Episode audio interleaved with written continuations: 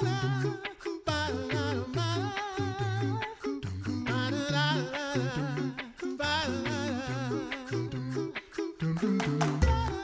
listening to the Coffee Hour. I'm Andy Bates. I'm Sarah Gulseth. Thanks to Concordia University Wisconsin for supporting the Coffee Hour. Find out more about Concordia University Wisconsin at cuw.edu. Live uncommon. It is Monday, which means it is Mental Health Monday with Deaconess Heidi Goehmann. Good morning, Heidi. Morning. I am so ready to move on to the next chapter in Emotions and the Gospel. Today, the forgotten emotions of Scripture. I feel like we need a sound effect for that. I know that, it sounds like a movie. like an Ooh, echo. We're gonna go on a treasure hunt. I feel like there should be a gong, like gong. like that'd be so fun. we can find that. We can add it in post production. This has been a really helpful book, by the way, and I've learned a lot along the way. I Yep. hope that I've demonstrated that with some of my points and questions. Uh, Absolutely. today, I might demonstrate my ignorance, but sorting through feelings and emotions, sometimes daunting or intimidating. Why? Why is it? Why do we sometimes find it so challenging to sort through feelings and emotions? I think everyone has their own personal reasons, likely. you know, we grow up in very different families and households, and we have individual spirits and personalities. And so there's a whole mishmash of that. But I would say that, again, we've said it before, we'll say it again the brain science is only so far. So we only understand things like our emotions and our physical, um, as well as, you know, spiritual even experience of those things to some degree. Also emotion. Well, I have again, the theory in the book is noting that God is emotional. And so because they're so attached to God, there is always going to be this place of not understanding with the topic of emotion because there'll be this place that exists in the unrevealed things of God. Whereas some of it we know and we experience because of the revealed things of God. We're going to need to be able to sit in mystery a little bit with the emotions. And I think if you, if you've been in your local congregation lately, you know how hard mystery is for people. it's not something we love, particularly as Lutherans. I think we struggle with that, although I think sometimes our doctrines blend toward it really well. So that's one thing that makes sorting hard. I also think because life changes so often. Seasons are different. Our impact on our sense of self. We, you know, we have a core self, but at the same time, when we go through hard things and good things and have accomplishment, and we change from one life stage to the next, there's new sorting to be done. So it feels never ending. And that's always intimidating when there doesn't seem like the goal is accomplished, especially in our productivity oriented culture. We like meeting the goal. And this is one area where we'll always be sorting. Good news, always sorting. That's hard for us as humans. That sounds like laundry in our house. Uh, Always. No, laundry, that's a good metaphor. Sorry. Yeah, like dog with laundry. I derailed us. Oh, I would much rather sort emotions than laundry. Just putting that out there. I do love that. Maybe I'm going to start using that. Like, would you rather do this or laundry? Well, and that I was just talking to somebody this week about that. You know, therapy is work. And so mm-hmm. someone was asking me, why do people not go to therapy? And I'm like, well, there's a lot of reasons they go, don't go to therapy, but I think part of the reason is that it's work. And we either intrinsically know that or we experience it and we're not into it or we get tired. And life in itself is just tiring. We're going to talk about in a few weeks the emotion of weary. And I think that's a really important one because we get wearied of trying to do the internal work, the relational work. There's in Genesis 3, in the fall into sin, and then and then we call it the curse. I like to call it natural consequences when God outlines the things that are going to happen because of sin in the world. He talks about the toil, the sweat of our brow being part of our vocation. And, you know, especially Lutherans, we believe in family and relational vocations just as much as we believe in, you know, productivity oriented vocations. And so, hey, guess what? The sweat of our brow is going to come into effect in our relationships. And that includes our relationship with ourselves and our relationship with God and our relationship with emotion. So that, that makes it challenging too. We just get tired. We are limited as humans. And also, when you start digging through and sorting stuff, that tends to bring up other mm-hmm. stuff that can get very uncomfortable. And then you have new stuff to deal with and new things to sort through. I think maybe we get into this comfort with how things are and how we're how we are currently dealing with and processing through stuff. And when you kind of when when you upset that apple cart and and do start therapy and start that that work of healing and processing it, it you're right, it's work and mm-hmm. and it, it it takes time to kind of to, to be comfortable comfortable in the uncomfortability of of everything that comes up when you start really analyzing things it's true you know i think pastors and other church professionals can really relate to this too because you know part of their work is to hear people's stories also and mm-hmm. to sit with them in confession and in sorting and I've heard from numerous pastors how much they would just love it when people come to them. And that's, that's really why they're in that vocation because they want to sit with people and tell stories. However, I think this is, it's not just the work of it. It's that revealing, like you said, the junk is very intimidating. And if it's in the room, well, that means it, it feels like it can take over the room, right? It feels like it's just too much for me or for that person to handle. And then the work of it begins. But like, actually, I'm going to do something about it. And maybe it'll create other things and other work for me to do. So we see that a lot, I think, in our churches where churches are built to be the places where we can bring our junk. that would be really good if we opened our stories, especially our places of shame within the church and, and with ministry professionals in particular, who this is why they do what they do. But it, it's too hard and scary. And that's okay. Like, I think they understand that, but know that they want you to come to them in that. And speaking of stories, you share some great personal stories in emotions and the gospel. And this chapter, particularly, maybe it's because there's food involved. I'm not sure, Always. but really, I connected mm-hmm. with this one therapy days and burgers. Tell us more yeah, about this story. I know, I know. And this is you know, it's a St. Louis story, you guys. I grew up in outside of St. Louis, and this is me and my parents driving down Manchester Road to the Fuddruckers after therapy. So I'll read you this little story. In my family growing up, therapy meant many things, but it especially meant good burger. While I was in middle school, my parents committed us to family therapy every other week or so. Each visit, we arrived at the office with flowered couches, dated floor Lamp and one of the kindest, most insightful women I've ever met. After therapy came burger time. Not skimpy burgers either, but big, juicy burger heaven at Fuddruckers. As Fuddruckers, I stepped up to the glass and picked out my burger like people pick out their lobster at a fancy seafood restaurant. There were baskets of fries with special seasoning and tall glasses of main brand cola. Fuddruckers was the perfect pulse therapy huddle because there was no pretension being able to sit around a table and eat yummy food and reflect or simply laugh made therapy much less intimidating. Our burger shop lifted the shame that can come with going to therapy for the first time, making something that once felt big and isolating eventually feel normal and connecting. I don't know that my parents knew what they were doing. I mean, I, maybe I should give them more credit than that. maybe they did but I don't know that they thought, hey, we should, you know, make sure we always give them a really good burger after therapy. That'll make the medicine go down easier.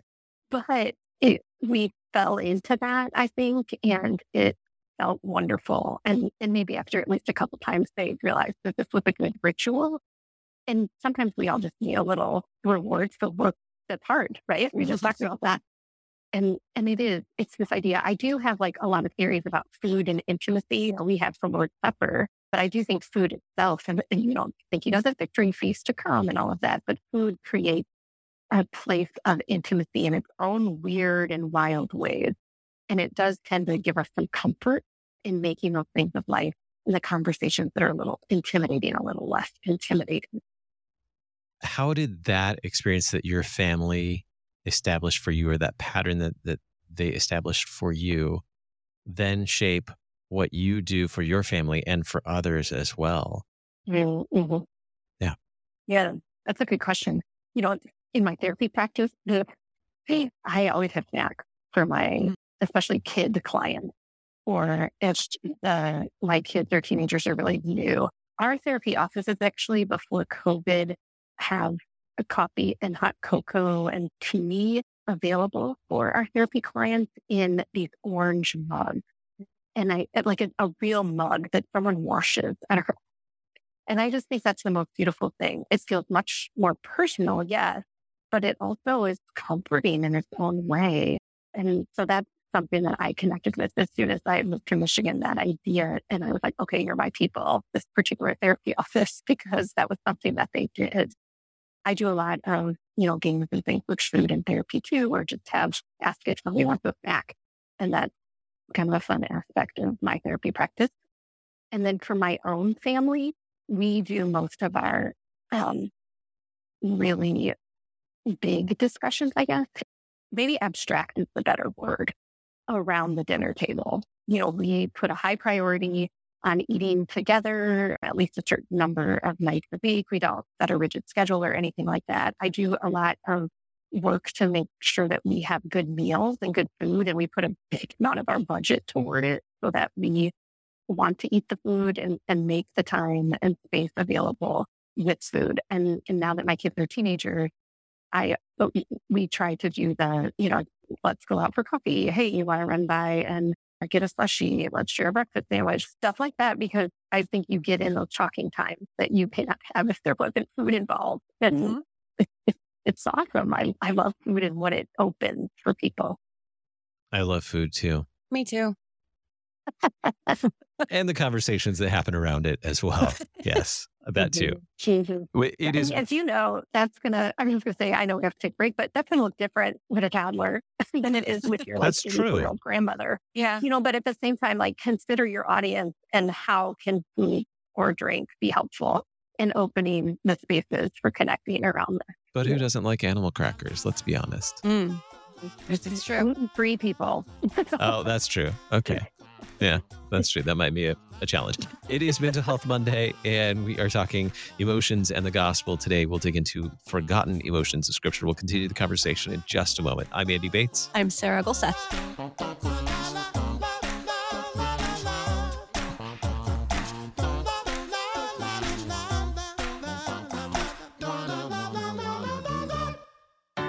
At Concordia University, Wisconsin, we believe you were created for a reason to use your God given gifts to help others, to live a life of self sacrifice in a me first world, to live a life that's uncommon. Whether you're taking one of 50 plus online programs or learning with us in person on the shores of Lake Michigan, you'll be equipped to make an uncommon impact. Learn more at cuw.edu. Concordia University, Wisconsin. Live uncommon.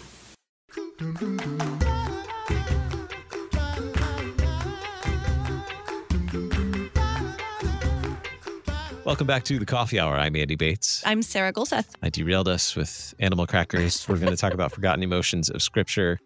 Let's talk about a robust vocabulary helping us sort mm. through emotions. Why is it important to have a robust vocabulary? Mm, robust is such a great word. There's a couple reasons I want to really highlight here. One is that we only have words that we have. So our we are limited by our language. That said, we we feel and experience a lot more things than what we have words for. And in our world today, research shows that we actually have less of a vocabulary than words we even have available. So we're using less of those words than we at one time did. I think this becomes real clear when we read Shakespeare or something and we're like, what? Like you know, I, it's okay. Like there's no shame in the fact that we use less words, but it's something to be aware of. We're limited culturally by what like our culture has or recognizes. Um, and so we've talked about that before with just different cultures' ideas about these really complex emotions that we may or may not have available to us. So we are people of word. That is a massive way we understand the world around us and the way we process things. And so the words we have available is going to limit our ability to understand and process our emotions. Good news, words isn't the only way, but it is a big way. The other piece of this, I think, is um, understanding that we have judgment around words and because of ideas. And so I've noticed, like in biblical writing, not the Bible itself, but the materials we come out with in our current culture. You know, we are super obsessed with writing things about joy, for instance, because we highly value that emotion.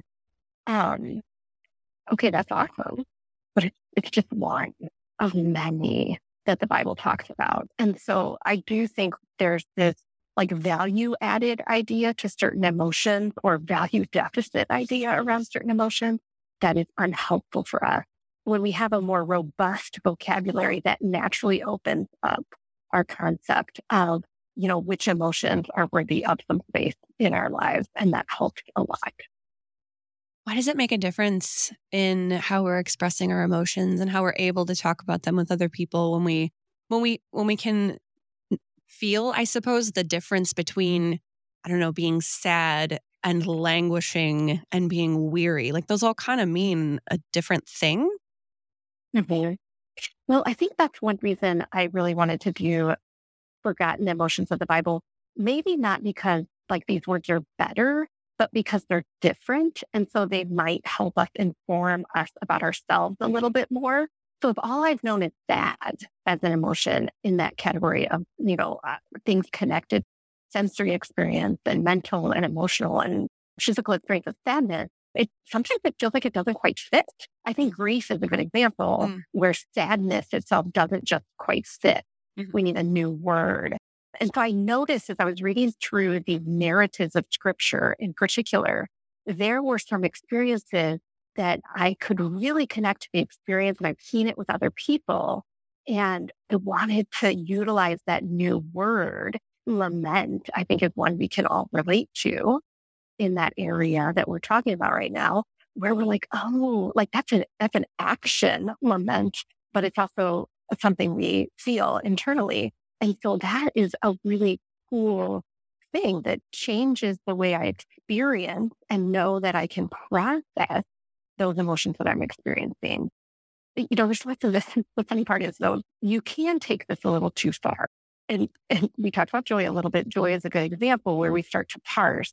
And we have to remember the Bible is written not in English. It is written in the original languages of Greek and Hebrew, which are a little more fluid. They have um, I don't, for lack of a better term, they're a little bit more open language.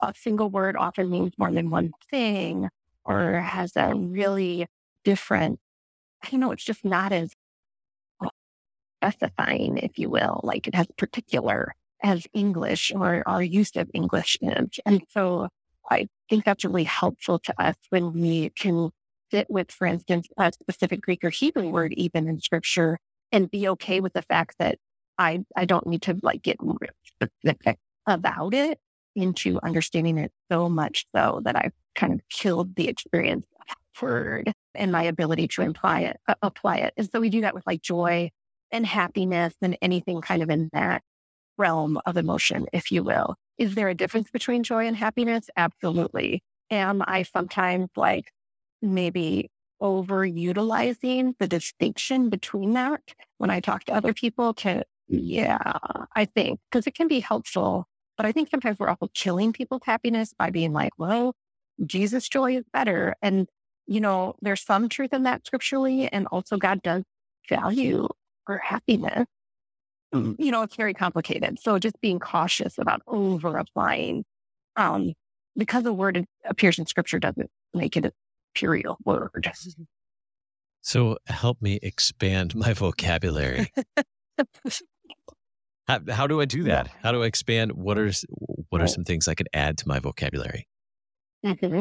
Well, we're going to go over several in the next few weeks, which I'm excited. And I think, well, too bad this just doesn't overlay with Lent perfectly, because that would be really cool, I think, mm. as a mm. Lenten practice to like, you know, fit with a new emotion word every week. I actually was just talking to somebody recently about the beauty of Lutheranism or liturgical churches having Lent because it's a season of contemplation and sorrow that if you are outside of a liturgical church, that you, that's a really wild thing to people, that there's a place for sorrow, that there's a place to mourn in our lives. And we set a season aside for it. And I think that's pretty awesome.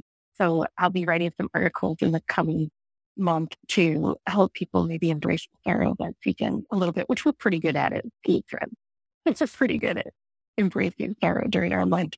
Um, and so we're going to go over some specific ones. Felt compassion, for instance, is one of my favorite ones. We are going to talk about weary. We're going to talk about contempt. But uh, so there'll be some specific ones. There is in the back of emotions in the gospel created for connection an emotion word book that I created that utilizes particularly the ESV and NIV translations of scripture, keeping in mind, again, going back to some of those Greek and Hebrew roots to make sure things are, you know, pretty accurately represented, if you will. Just the list of emotion words that show up in scripture. It was actually hard to keep it to the list I had. I really wanted to throw in a lot of emotion adjacent words, and I tried to you know, keep the list to a couple pages instead of, you know, pages and pages and pages of emotion words that people might be interested in. So that's available. And I hope that when the people pick it up, they also understand that this is not a list of right or wrong things to experience, that this is simply a recording of some of the words you find in scripture that might help you. Like you're just asking mm-hmm. Andy to expand your vocabulary, to use some new language, just like picking up an anthropology book that says all of the Portuguese words for emotion or something like that. But this is such a cool way, I think, to connect to God. So it does make it a little special. So this chapter is Forgotten Emotions of Scripture. Did you title that for a specific reason?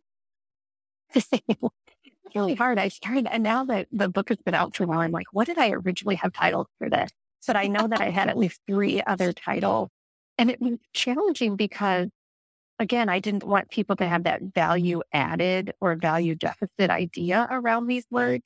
When I first sat down to research and begin to conceptualize the book, I really thought I would be writing a book much more about individual emotion. I, I thought there would be chapter after chapter of, you know, helping people discern what is fear and what does it look like in the Bible and in our own lives, or what is, you know, why am I? I get on Mental Health Monday and I can't think of emotion words for some reason. There's but, an emotion you know, word is, list in the back of the book if you need to. There is, it is.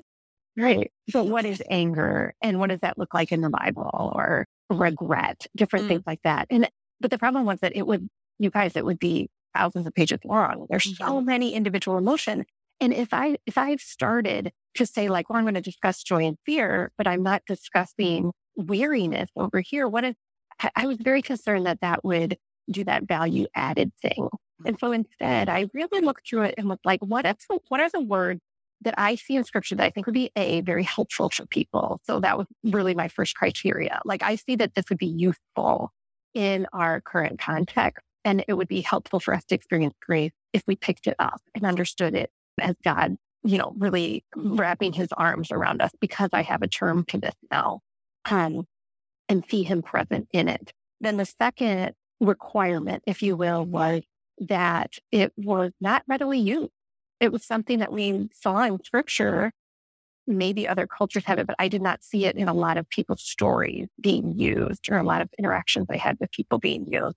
And so it was really fun then to take the big old list of emotions I wanted to write about and be surprised by the ones that I let the Holy Spirit, you know, lead me to in scripture they're all the ones I picked also had several instances in scripture. So we're not picking at one word that appears and people sort of know what it means in the Greek context, you know.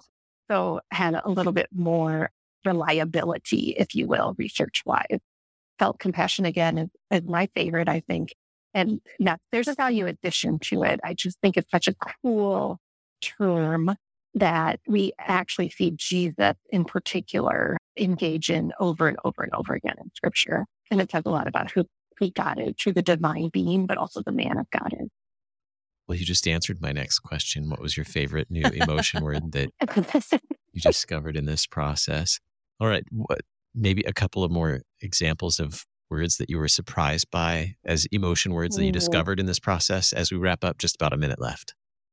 No, absolutely. Well, you know, when I wrote my book, Altogether Beautiful, Study of the Song of Song, that I did decide to write on this emotion that I found in that, that I was really surprised by at that time, because again, it just became more and more evident how this would be really useful for people.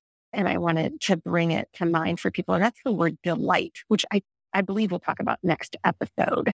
And it really does help. I think it's a very contextual word that's very relational rather than like we culturally value happiness a lot, but delight is more that in between connected oriented emotion.